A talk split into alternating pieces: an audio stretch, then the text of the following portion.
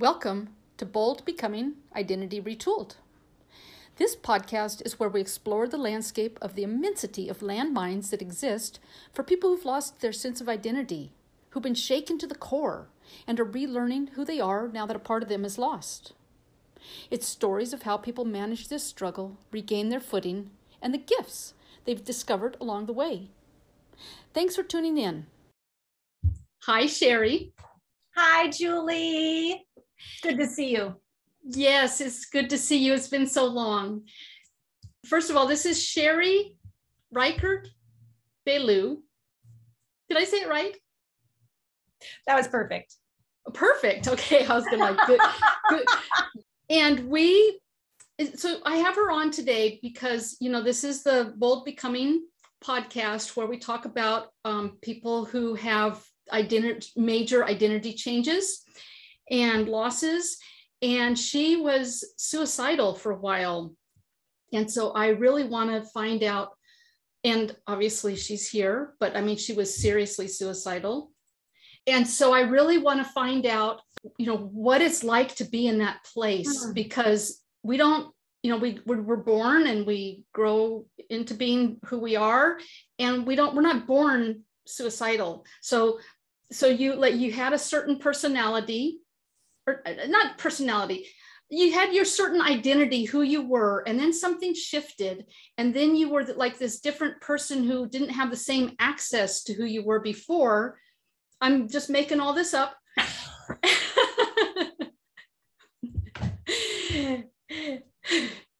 We're gonna we're gonna get the corrections and details from you. But and then how you how you came into being this person that i met because I, mm. I met Sherry. We're both um, Brendon Burchard trained certified high performance coaches. And Sherry also works at Brendon events. And so I would see her at these Brendon events. And she has the most radiant, positive, happy energy. And it's not this this sugar coated stuff. It's just this this something about her. And so at one point, she would like lead me to my my chair when I'd come in late or something like that. Find find your you know find a chair for you type of person. And and I ran into her in the hall and I asked her, Sherry, what is it about you? What is this happiness that you have? And then she told me her story, sort of a short format, that she wasn't always this way. And um, sorry, I'm, I'm, I'm getting emotional even before we talk about it. It's just oh. emotional oh. week with so much um so much going on in the news and the world. What what are we? We're in July of 2020. So a lot of anyway, just there's a lot going on. 2022. I know it feels like 2020. oh God! Oh my God! Yes. Thank you. 2022. So you know the the how many 200 something mass shooting and whatever so anyway she told me so i asked her what is up you know with this this happiness that you have? And she said well i was you know suicidal and then i changed my life. So we have sherry here today to to um, talk about these different identity shifts that she's had in her life and to sort of highlight well number one how you manage to stay alive because mm-hmm so many people they don't make it. They just don't make it. Yeah. and i know every story is individual and you know you can't like give a prescription for the entire world to save the world. And yet every story has its has its own um what can i say similarities to everybody else. Because we all have the same basic feelings in life of sadness and happiness stuff like that so first of all, why don't you, um, for the listeners, just tell you tell us who you are now. Just give us a little introduction, better better than I did. oh, Julie, no, that was beautiful. And that's such a I love that like who you are now. Like holy cow, what a what a big question, right? Because like, does she mean who I am in this second? Does she mean who I, you know, I practice Zen. So it's always a big question of who who am I really? But you know, who I am right now is similar to what I just heard you say. I'm actually super sad. I'm super sad right now. There's a lot of mm-hmm. things that we don't, you know, we don't need to name at the moment, but there is a lot of heartbreak in the world. And I am, I think this is a piece of my story. I feel like I, I am an empath that I feel things deeply. And one of the reasons that I really literally hated myself when I was younger is because I thought that there was something wrong with me that I was so sensitive. You know, I would cry all the time. Interesting, because I used to always be accused of being too sensitive. You're just too sensitive, Julie. Right? Julie, I mean, and it's and it's hard. And, and how can you you can't help it, right? It's like sorry. where's where's where's the off button? And and really, you know, now that I'm much older, that's a whole nother tangent, but but here we are in it, right? So it's like um, I'm someone who's super sensitive. I'm super sad right now over a lot of things, both big world things, both things um, in my family, personal things. And I'm someone who, by some beautiful grace, and I'll tell you more about it, was given a path to a lot of tools and a lot mm-hmm. of practices mm-hmm. um, that allow me to be sad and yet to also connect to joy. And I feel like that is um, just the greatest gift in the world because it used to be that I identified, you talked about identity, right? Like I identified as someone who was always lost in depression. And now I understand that I can feel depressed, I can feel sad, I can even feel it for, you know, amounts of time, but it's not my identity. So that's who I am today at this moment with you. Interesting. So, sort of a little bit of distance between the feelings that we have and who we are as as a person that the feelings don't define the person. Yes. And the feelings right. And and the i'm just going to launch into it because i feel like it's so important to my story and i've told you this. All of those years the depression and anxiety felt like an iron wall that just kept closing in closing in closing in. And it i thought it was solid. I thought it was solid. I thought it was solid and that there was no relief. But when I started practicing meditation, I learned to see life in tiny moments. Mm. And hmm. that changed everything. It was like, you'll hear me say all the time, I talk about pinpricks of light because it was like the first time I didn't feel like killing myself was an in breath in a meditation class. And I literally heard, I don't want to kill myself right now. And it was like a pinprick of light in that iron wall.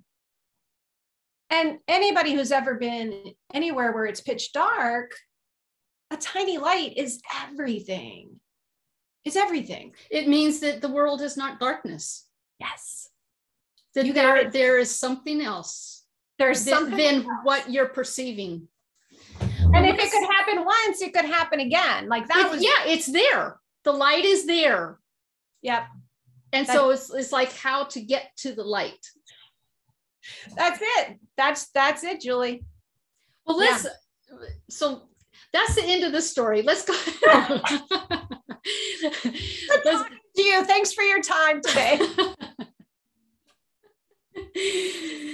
Yeah.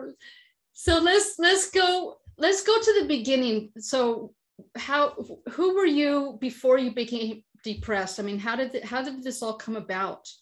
Well, right. So it's interesting because when you were telling my story, you said, "Well, you weren't born that way," and I thought, "Hmm, I'm not sure that." Hmm. I, even as a very young child, I when I look back, I felt like I didn't belong.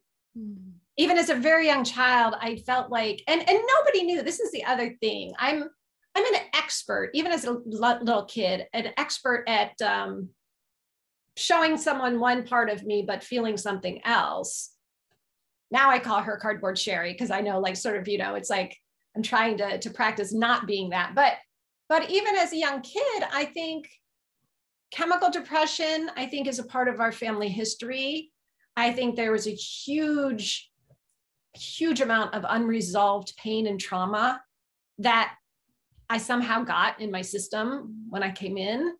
I mean, yeah, there's there's work now. Um, Thomas, what's his name, Hübl, on generational trauma and stuff yes. like that. Yeah, yeah, and who knows, right? Like, who knows karma? Like, right? Like, there's all sorts of how, who knows, like, why we come in. We do. I also come from.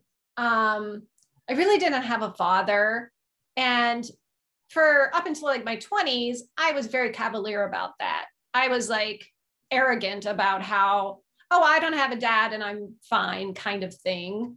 But that really impacted me deeply. You mm-hmm. know, it did the, the abandonment of a parent, which also sent my mom into an understandable, awful, awful period because she was abandoned. Yeah. So that's the that's kind of the story, right? You have a, a child who feels very deeply in a world that can be heartbreaking in the best of circumstances, right? In the best of times, there's death and there's, you know, grief and illness, accidents, accident, yeah. right? Those are in the times where we don't have pandemics and divisiveness and the vitriol that we have right now in the gun when we didn't have that then. So that's who I was. So you're, do you, was your dad in the family? Do you remember him being in the family or you don't have memories of that? Not so much. No, my dad was your classic traveling salesman. You know, my, he was, he was kind of a cliche. He was a traveling salesman. As far as from what my mom knows, he was always having affairs. She kind of put up with it for most of the time because she really wanted. I mean, this is the other thing I carry deeply was my my mom's dream of she wanted the house and the children and the white picket fence and the things that she was promised as as someone growing up in that day you know? You do the right things. You have the you get the you reap the rewards and you have a little happy life that you have some control over. Right. And that my mom is a very very good person very very generous hearted and and and she was broken hearted you know so he was he he was never around very much anyway. And then at some point he really literally just moved to another state with one of his people he was having an affair with. My mom found out by calling his work and they were like oh no he's moved. That kind of oh god. Yeah. Yeah. No closure. No closure.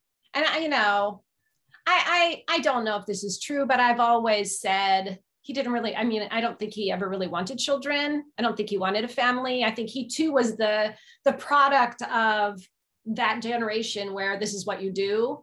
Mm-hmm. So I do have compassion for him as well. Like I think he got, you know, he got stuck in a life that that wasn't really what he wanted.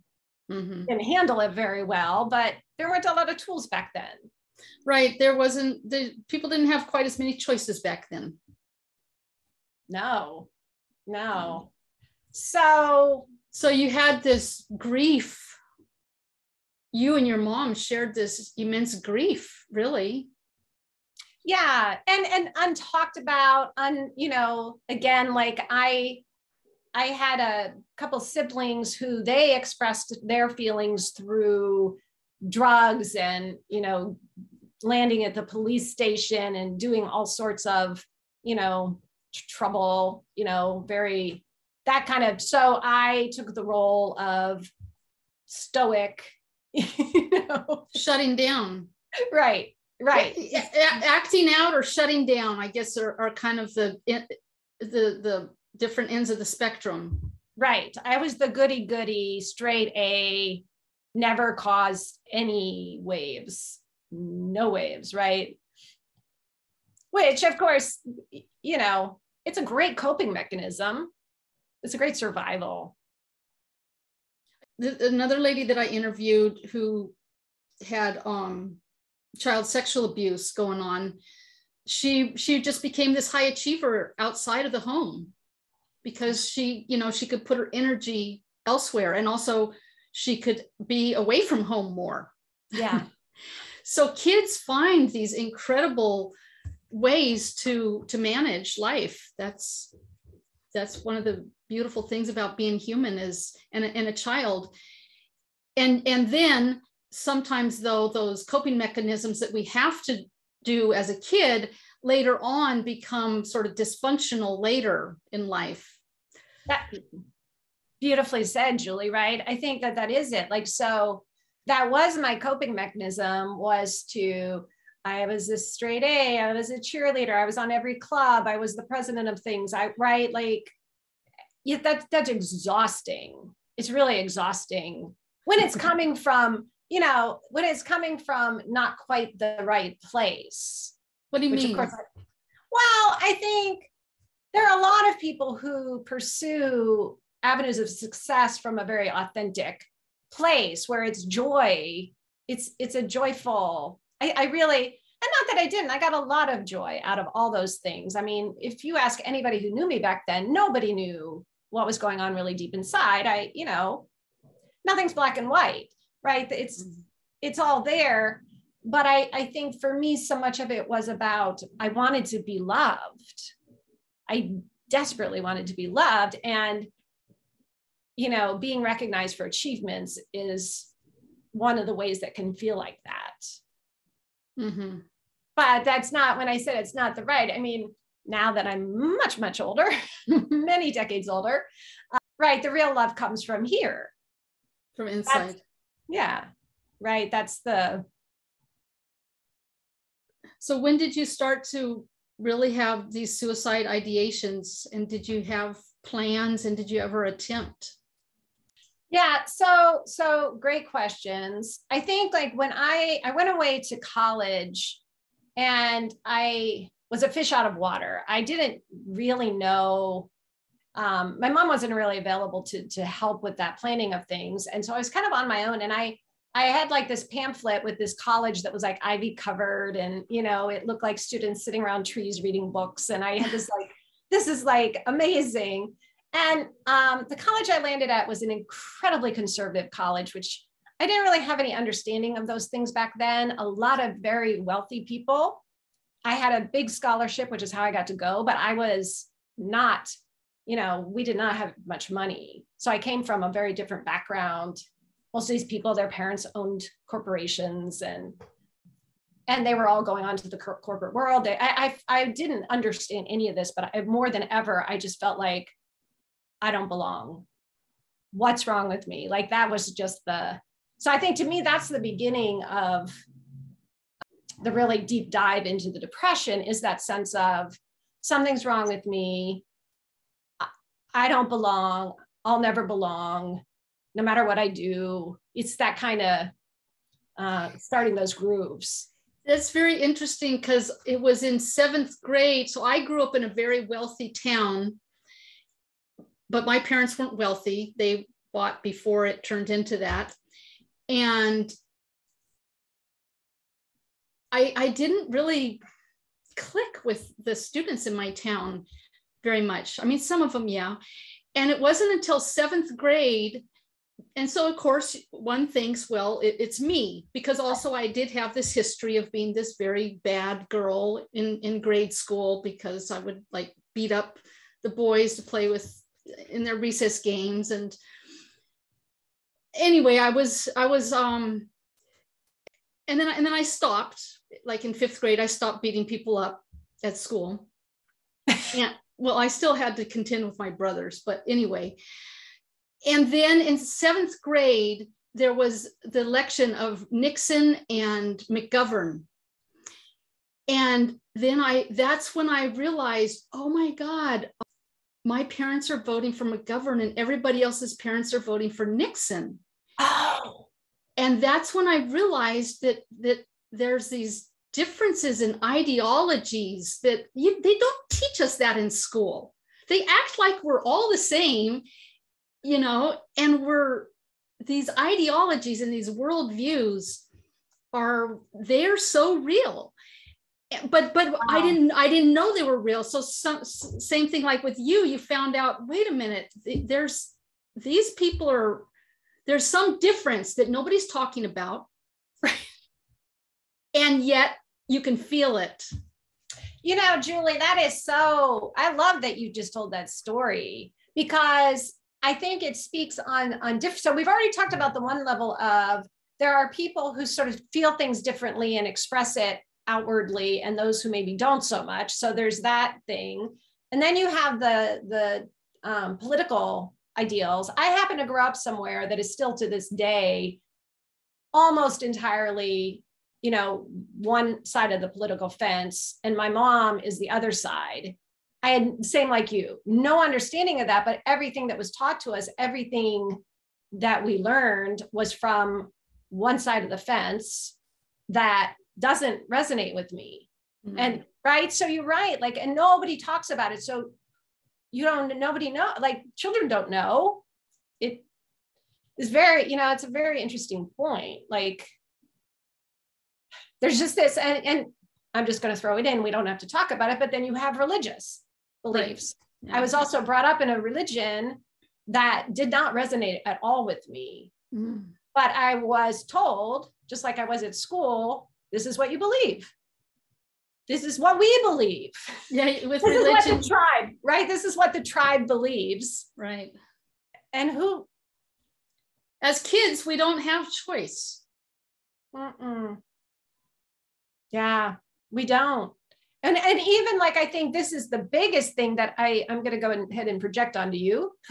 what we have right now is the understanding that our biggest choice is how we how we understand and make the choices in our life. Like we have personal freedom. But as kids i didn't even know that i could choose differently to think differently. Right. You know? So wow.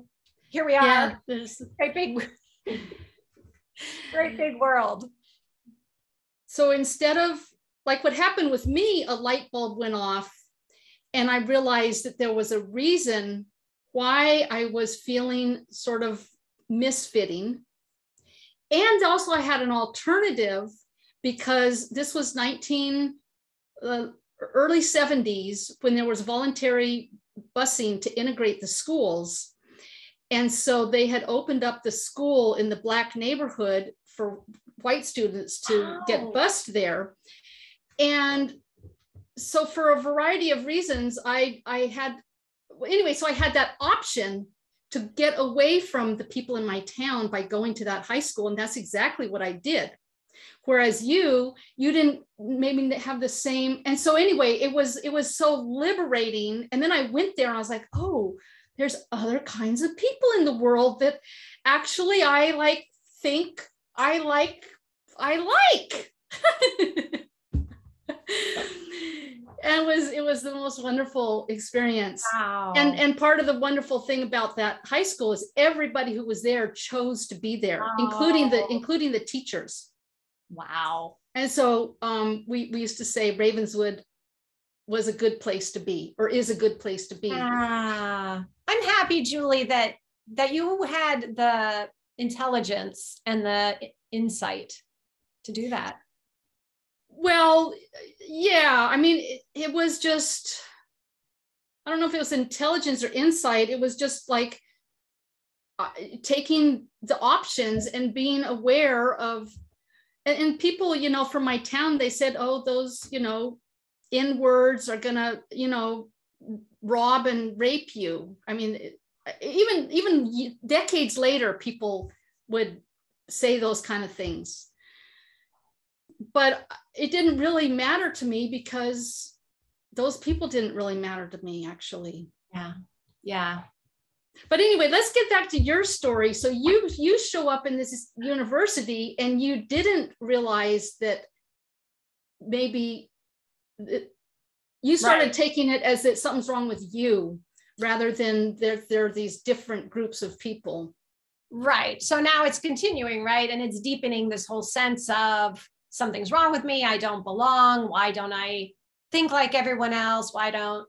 And, you know, fortunately, you know, while this was also a time of unraveling, as often happens, right? I just said nothing's black and white. There was also for me these seeds being planted that I understand years later now. Like for one thing, I I had a job that I worked for the school counselor the dean of oh. counseling.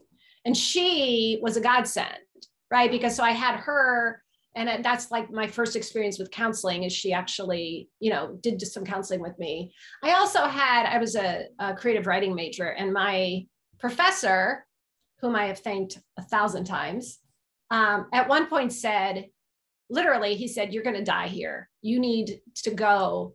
You need to get they had a new york arts program where students could go and work for you know magazines or tv or you know the art world and he said, and he, you know, he saw, you know, and I could cry just thinking about it. You know, this is why I thanked him so many times. Like he saw what I didn't, which was I was a creative person trapped.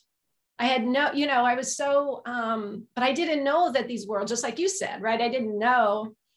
And so I ended up um, doing a, a semester in New York, which on one hand saved me because I, just like you said, right? I was like, oh my gosh, there's something else. Look at this world. I had no, I grew up in a tiny rural town that was you know, barely any focus on individuality or uniqueness, or, you know, it was cookie cutter. Like you had to fit in. However, what happened though for me is when I spent that time in New York, it also deepened the sense that I could never be the person I wanted to be because what happened is I remember looking like I saw these people with like spiky blue hair and wildly wonderful clothes. And I was just like, I loved them. But I was in my white tennis shoes and my sweatshirt and my long Barbie doll hair and just like, I was so disconnected. I don't even know if that makes sense, but it's like there was someone who I wanted to be so desperately, and she felt impossibly far away. And so it also, while it was inspiring on one hand, it was also deepening my sense of I'm the wrong person. I'm somehow. I can't even really explain. I think you know there are people who sort of know that that sense, and it's like I just there was just this sense of I used to always say something is wrong. There's a, a screw that got turned the wrong way, and I was just born wrong. That was like my belief. Wow. I just and, really and and nobody told you that kind of stuff. That all came from you. Yeah. I mean it it it all of that like came from me, although I do I do give credit um to the religion I was brought up in, you know, which has a nice beautiful focus on sin and all kinds of things that I think perpetuate those feelings of yeah, there really is something wrong with you but okay. but a lot of it i think again i just you know the just voices in the head that i thought were true so it just kind of things kind of just for me kept going i was making well, hold on hold on before yeah. you go on so right there it's so obvious how you could end up like being super depressed because you so you had this compare and contrast. First of all you were in these places growing up and in college where you didn't fit. And you you knew you didn't fit but you thought something was wrong with you. And then you went out in the world and then you found that there is other more to the world than you had known before and you saw things that resonated with you and you didn't feel like you could ever you wanted to be there but you didn't see a way to be there. And so you didn't fit you were like in between yes. two places. It's exactly it. And in some ways i mean right in some ways it was great in other ways it just reinforced the sense of not belonging on the planet. I would always say i mean this was my you know we could talk for hours about you know it's like i I would try to just literally try to disappear, right? Like by not eating. I mean, you know, I never had like a serious uh, disorder in the sense, but but it never threatened my life that way. But I I would try. I really wanted like I'd get to 100 pounds, and I want to be 90 pounds because I wanted to be gone. Like I just wanted to like. What what does that feel like? How do you want to be gone? Oh, I don't I mean, again, and it's a, it's a, it doesn't make sense because again, like I don't think people saw me this way, but I saw me as like a, a dark cloud, right? Like I was always so filled with anxiety and depression and angst and OCD. And I mean, you know, uh, and I just felt like I'm just trouble, you know, like I'm not adding anything. I'm not living up to who this person inside of me is. I never will. I, I, I career wise, I was bumbling because I didn't want to have a corporate job like everybody at my university, but that's all that was being presented. Like, you know, when they bring in all the job fairs, like I was like, none of that spoke to me. And so I, I just moved to New York and hung around and worked at a museum. And I, I don't know it. How do you feel like you don't, you know, you don't want to be here? It's just, it's too hard. Hard. I, it's too hard. Like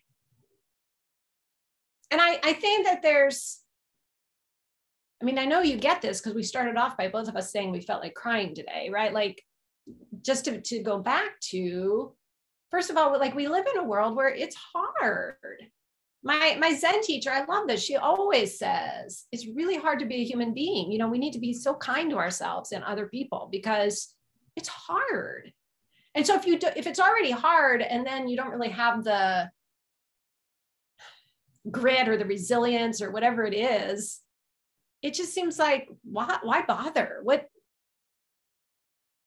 So way to hold on though you did have grit and resilience because you still every day got up and made something of your life.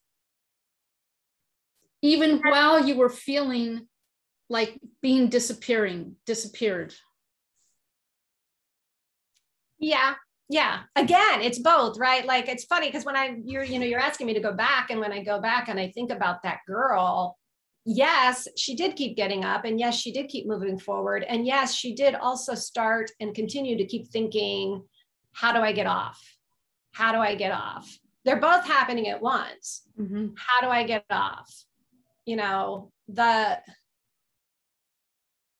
you know the it is hard i think people who don't a lot of people get this and a lot of people don't but it's like that constant i could just jump off and be in this front of this train right now. I could jump in front of the like there's just this um i feel so sad. It's really hard you know it's hard like it's such a hard especially to feel so alone in it at that time but it's like there's just this constant what could i take? What could i you know you know, what bridge could I jump? Like all of those thoughts that are also there in the midst of all the other get up, you eat breakfast, you go do whatever you do. Mm-hmm. Yeah. Well, I, I have a friend who's in her 40s and been suicidal since she's 15 and every single day thinks about it. And so that's what yeah. that's what I'm trying to like get an idea of what how is it that you live with these thoughts and and continue to live. Yeah. And and then eventually maybe not have those thoughts anymore. Or maybe do. I still or, do. or maybe do. Yeah. I mean i still do. I you know i'm always to tell people people think my company is called simply celebrate. I practice joy in many many many many ways and I, you know, I probably not a week goes by that I haven't thought, how do I get off? But I think that this might go back to, um, we're kind of jumping around, but I, I think it's important too to realize like, so that what is now my guiding philosophy about pinpricks of light. I didn't, I couldn't have verbalized that to you back then, but I do think that that's what goes on, which when I when I realized it, I, I could actually visualize the pinpricks of light in that wall. That made it so much easier. But I think even before then, I might have had a beautiful conversation with one of the, the clerks at a store I was in, or I might have um, stopped to talk to someone at the park, or I might have seen a beautiful painting, right? Those are pinpricks of light. I would have gone to have coffee with a friend. And I didn't know enough to kind of know them or chart them at the time. But that's, to me, it's like those singular moments where I'm sure if you asked me in that singular moment and you pressed me, I would have had to say to you, Oh, I don't want to kill myself in this moment. But because I wasn't wise enough and I believed the voices in my head that said it was solid, mm. I just thought that it was solid. And I thought, I'm a depressed person. And those labels of being a depressed person make it they're they're sort of final, right? Yes. right? Your word is your wand. I mean, that's to, I really see that. There was a shifting moment that actually happened at a Brendon event where I literally switched to I'm love, I'm light. Like I literally just changed the language. And then you know this, right? We talk a lot about the identity. Once we identify as something, there's there's a little bit more of a responsibility to ourselves to show up for that. Right. So making a choice of what are you going to focus on? Am I going to focus on I'm I'm depressed when that thought comes through your mind? Or when the thought comes through your mind, which we can't control our mind, but we can control what we do with comes through with our mind. And then when those negative thoughts come, like hate and I hate you, or you know, things like that, or I feel like being dead, then I, I don't know about being suicidal, but I know about self-loathing. I know a lot of I know a lot about self-loathing. And when those thoughts come through the, my mind, then I can choose, I can number one be aware because now I'm I'm aware that okay, it's just a thought and that that's not reality. It's a thought, and then change, make a choice to to replace it with something that's going to be beneficial. Exactly right. And and I'll tell you, Julie, the biggest thing for me. So first, I saw it's not solid right? There there's light. So i started looking for light. So, so, wait i want you to explain this this iron wall a little more. Can you like just describe how how a person has an iron wall? Because i don't see oh you don't have it. I don't see an iron wall. Yeah um the iron wall is um i i can't I can't exp- I can't express anything. Nothing can come out, right? There's not if you could imagine, like there's no way to express, there's not really a way for things to come in very much. It's um it's suffocating. It's really suffocating. That's the biggest piece. I can even feel it as I'm talking to you. It's like like I can barely breathe. And it's completely like I'm alone. I think that that's the other piece of it. You're in a silo. Yeah. Uh, but it's yeah but it's very thick so what i'm getting an image is is these these big huge grain um, silos that we have here in kansas yeah that are just these solid humongous things and and not um so you're in that even though you're you're transporting yourself around into the world and engaging and still there's this there's this wall separating you. Yes, separating me. Yes, that's it. So, but let me finish before because I don't want to forget, and then we, okay. we'll, go, we'll go back. But it's like because I think this is a really, really important piece for me, at least. Maybe not for anyone else, but maybe.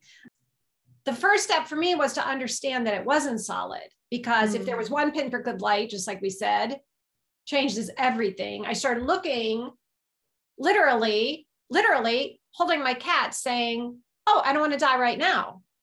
Eating uh, something I really liked, like a piece of toast. I don't want to die right now. Like literally, that was my life for a long time, was just charting. But then I realized like I could create those moments. I don't have to wait, right? I don't have to wait for them to drop in. Right.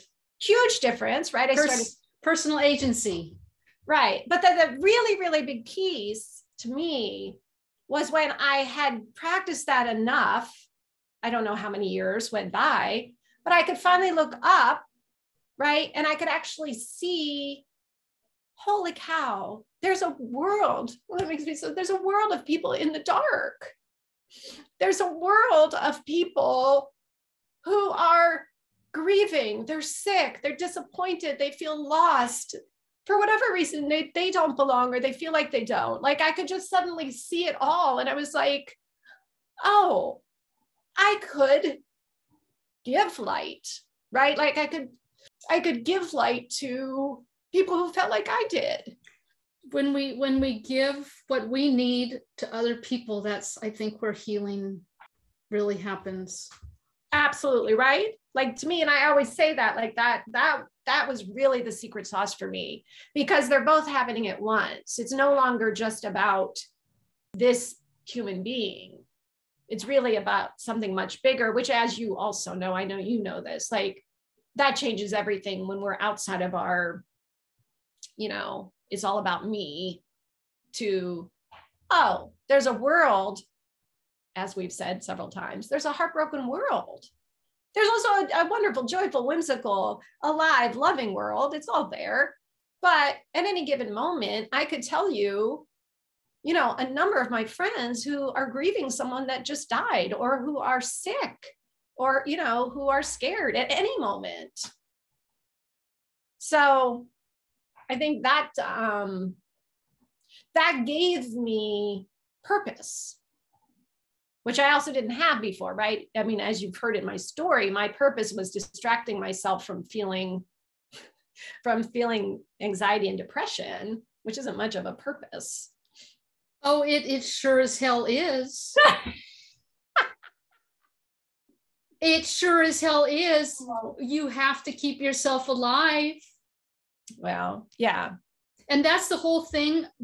This is one of the huge concepts in forced identity transition where we're pushed into mm. becoming this new person is that the measurements of success, we have to change them. And our productivity are different things mm. than what we normally measure. Yeah, that's good and your your productivity and measures of success were noticing that you loved eating a piece of toast right that was that was that you could that was a checkbox right thank you for clear because i think you know that's a really good point i, I the, re, the thing i meant that i still feel is there's there's something like that wasn't that wasn't like a a bigger it wasn't a, a, a big enough thing to really call me to show up fully. Do you know what I mean? It called me to survive, right. but it didn't call me in the way that I'm called now to to something that feels bigger than me. Let me just put one little asterisk here. Had you not been where you were, would you even be effective doing what you are right now? No. Yeah, no, absolutely. Yeah. And so it's not it's not like we in we we want these things to happen to us and yet it's I think we we sort of downplay the the benefit of and that's what that's what this um this guy who has like his uh, got all these body um disabilities he's like, oh, I had secondary gains from like he, he got paralyzed from the neck down and then he wow. regained his functioning, but he's still, you know, walking with crutches and stuff, walking though. And the thing is, is that these are secondary gains. And now this is a new thing. I don't know how new it is, but post-traumatic growth. Yes, I know. I was just thinking of that expression when you were saying that. Like that has just over the last five years or whatever come into to play post traumatic growth, which is not to say, and I feel like this is my asterisk here right now. Like, I never want to be the person that says to somebody, oh, well, good, you got cancer, no. you know, something. You're right. We don't ever want to like put that on someone or or push the silver linings it's like you need to go through the process you need to be witnessed and supported as much as possible and acknowledge the hideousness of what really happened and then be able to later possibly. S- see these benefits. Right because a lot of people try to push this second this um silver lining on real early in the process and that's just not that's not cool.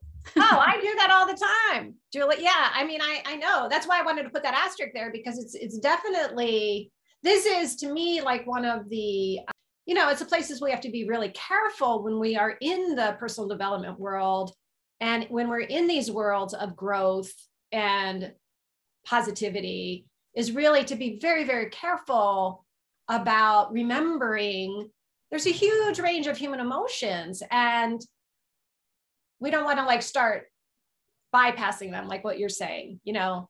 Yeah. Mm-hmm. yeah that word bypassing is that's a good one. Yeah. Wow we've been to a lot of places just now. Yeah so let's see let's see what um what else what other part of your story i'm going to need to write up for my book this this podcast is for the podcast. I mean, this interview is for the podcast, but also for a story in my book. So you you were starting to talk about oh that basically your breakthrough sort of pivot moment was in your meditation class where you realized in this very one moment because in meditation that's what we learn to do is to like stop trying to live in the future and stop like going back to the past and just notice that right now I'm okay.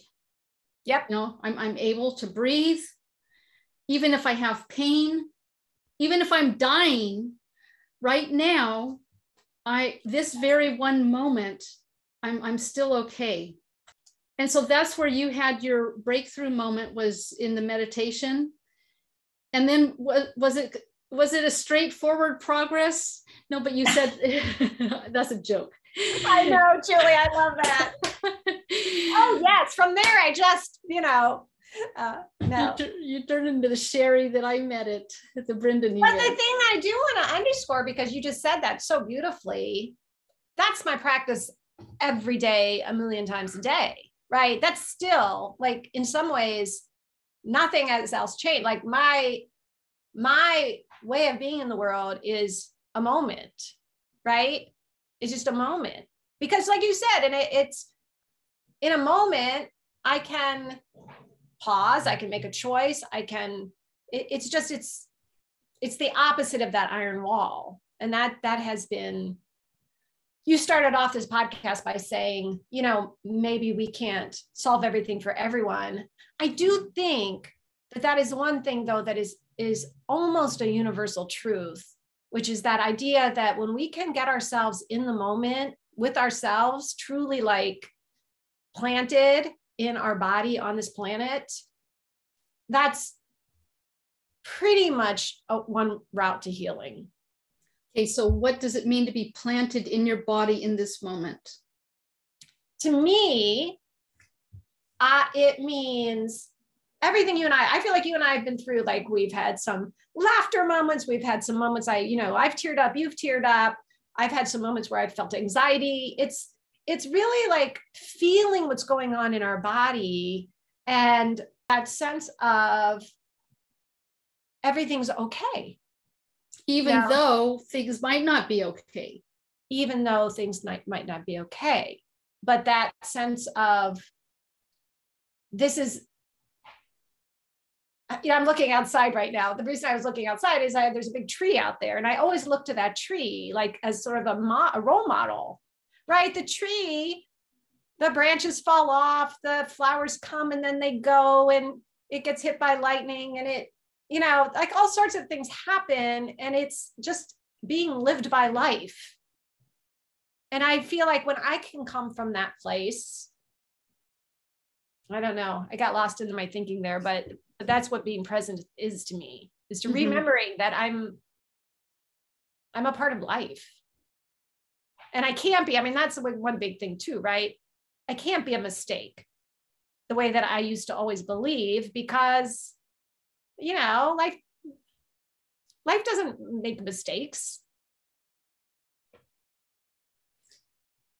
yep we're all here for a reason and if if only the reason is is that we survived you know we were the the sperm and the egg that became the person that's enough of a reason that there's there's something for us to be here for. Mm. Mm. Right.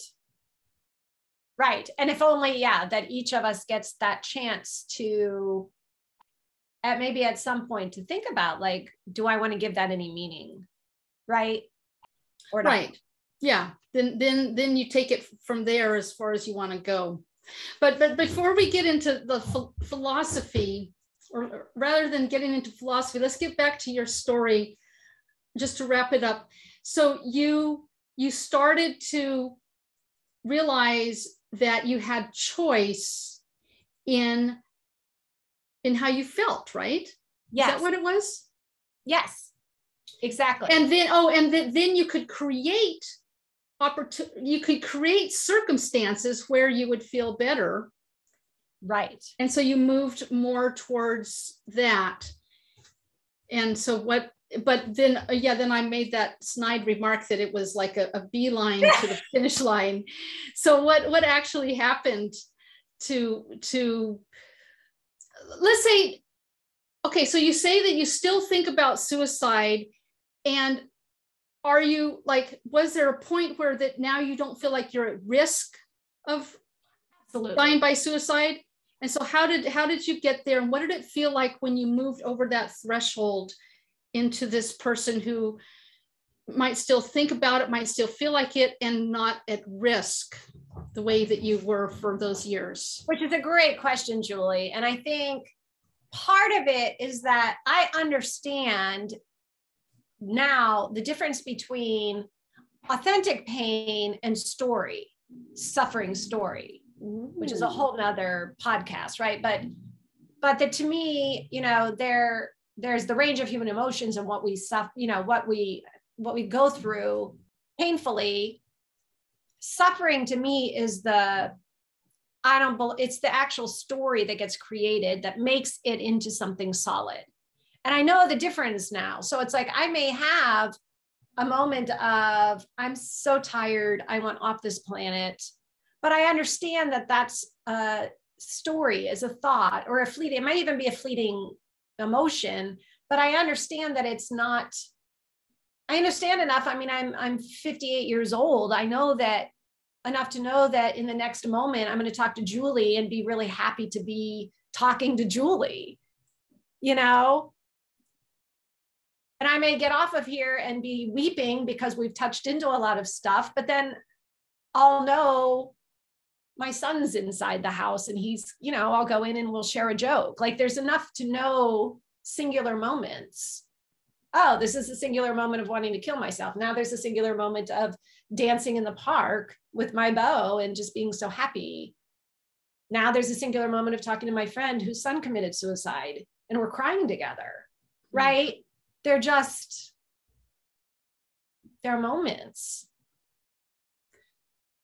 so you've come to a place where you can you can fully feel without because i think a lot of people they they have to protect themselves. And so they don't go into that fully feeling and of of feeling sad or joy because when we shut down our feelings it shuts them down on both sides. Right. Well i just think that what you just said is so big you know i uh, i have a saying that celebration and, and depression in my case are two sides of the same coin. The deeper i let myself feel the pain and the sorrow and the sadness the more room then for the joy which is why the joy in my life has expanded exponentially. But it doesn't mean i still don't feel those other wells of feelings. But okay so that's your trick to, for for your ability your your level of joy that i had to find out about is that you allow yourself to feel all the depth of all your feelings including the the sadness. Oh i like that. I wish that were i wish that were the truth. I don't i don't that's a, such a beautiful story. I, I, you know or is it too I, simplistic? Yeah i think i think i'm practicing and i've been practicing a lot doing that. I actually more so think that my my story of joy is in the moment when I realize a lot of other people are suffering. I mean, my book, the reason it's called Say It Now, is really about that it's seeing other people and having a purpose of, oh, I can just give them a moment of light. You know, I can give them a moment of light. It's it's really, I think, more that for me because I I don't know. It feels like more the truth. Okay. So that makes sense that through your through your practice of of sharing the joy, bringing the joy and sharing the joy, then it it obviously fills you up with joy. Even though you can be filled with sorrow at the same time that we can can do both. We can do both, right? I think maybe that more than anything, you know, if we want a simple answer, I think maybe that's it. Uh, you know, and it's it's something that again we're not taught. You know we're sort of taught this either or thinking but the truth of it is yeah we can be super sad we can be disappointed we can be grieving even and we can be joyful. And i use the word celebration for all of it. To me it's a celebration like when we got on this call and we were like oh we're feeling a little weepy right that's a celebration because it's authentic and it's real and it's a moment of connection. Mm. I think hmm. for me, celebration and connection are very much synonymous. Connecting with others or ourselves. Yeah. Or ourselves, right. All right. Well, this has been so incredible. Why don't you um, tell us about your book and tell us where where people can find you online? Ah, and I'll have all, I'll have it in the show notes, but just you can you can tell us what your book is about. First of all, thank you, Julie. It has been such a joy, and it has been a joy. I mean that. You know, even though we've gone to some hard places, it's it's a joy to authentically connect to someone on a real basis. Yeah, right? my my son is like, "Mom, I don't want to listen to your podcasts or you don't tell me about your work. It's like all these depressing stories." I'm like, "But that's only part of it." right. Right. And it there to me, you know, it's like the idea of expression that's what frees us right? Like so anyway so thank you because it's been expression of sadness and joy. Exactly. because this whole thing about only being having permission to only like being able to talk about positive stuff it's really or you know don't don't complain unless you're, you're part of the problem if you don't have a solution or things like that. It's like there's you know the world is messy and there aren't quick you know there might anyway solutions are not if there if solutions were easy we wouldn't have as many problems as we have. Right. And, and so there there needs to be permission to to talk about what's really going on with us. Which is why you know a lot of people who don't know me think oh she's just this naturally happy person lucky her which is why when people ask me you know i always tell the truth it's because it's that. I don't want people to think, yeah, oh, it's just just be happy. it's not that. So uh, the reason, like, thank you for asking about my book because it is really important to me. I, like you, you know, I feel things deeply. And I would always go to memorials and funeral services where people tell all those beautiful stories and they celebrate people, they put the photos. So after the beautiful. fact. After the fact. I just right? Like I would always say, why don't we say it now? Why don't we say it now? Sure, oh say God. it then, but say it when someone can hear it because it's like people are having a hard time being human. You know, let's tell them why they're so great, what makes them unique, why we love them, what we remember that's so happy, how they've impacted our lives. Like mm. it just to me is essential that we so that's where the say it now part came from and it's also a big part of my healing process was really this path of creative gifts that express love. Uh, that's hugely important to me. And um, I know, I know we have to close out, but I'm just going to say the, the very first one that I practiced a lot when I was super depressed is called a love list. And I would just make lists of reasons why I love someone. And that was another moment. I didn't want to kill myself when I was making lists of why I love people. It's like a big old secret to feeling love and joy. So that's what the book. It's it's both like a lot of like creative ideas that helped me to learn how to express myself, learn to feel joy. But they're also gifts that I can give people that hopefully uh, bring them some light. Incredible. So great. Well, thank you so much, Sherry. This has been so wonderful. Thank you. This has been a gift. It's been a real gift to talk to you, Julie. Thank you for the work you're doing. Super powerful work in the world. Thank you. Yeah. And this has been Julie Brown on Bold Becoming. Hey there. The value that you got from this today, take it into your heart add value to it in your own life by putting it into practice and growing it to be part of your life, your daily habits, the takeaways that you got from this. Words and thoughts only take us so far. It's implementing on those words and thoughts that will change your life. Ideas are just ideas. Taking action on ideas is where growth happens, and freedom emerges from growth freedom from our past invisible binding. We're here to grow and release ourselves from our past constraints. With awareness, intention, and through taking action on new choices, we evolve.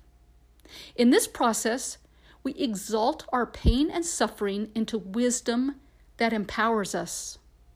We all have the ability to transform and become that person we yearn to be. If today's episode added value to your life, please share it with others. And make sure to subscribe to Bold Becoming Identity Retooled.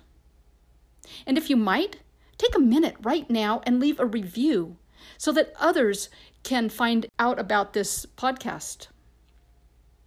If you'd like to contact me for one on one coaching or to get on the wait list for my Tough Stories workshop, send me an email and we'll be in touch. Be sure to check out our free Facebook group of Bold Becomers. The link's in the show notes.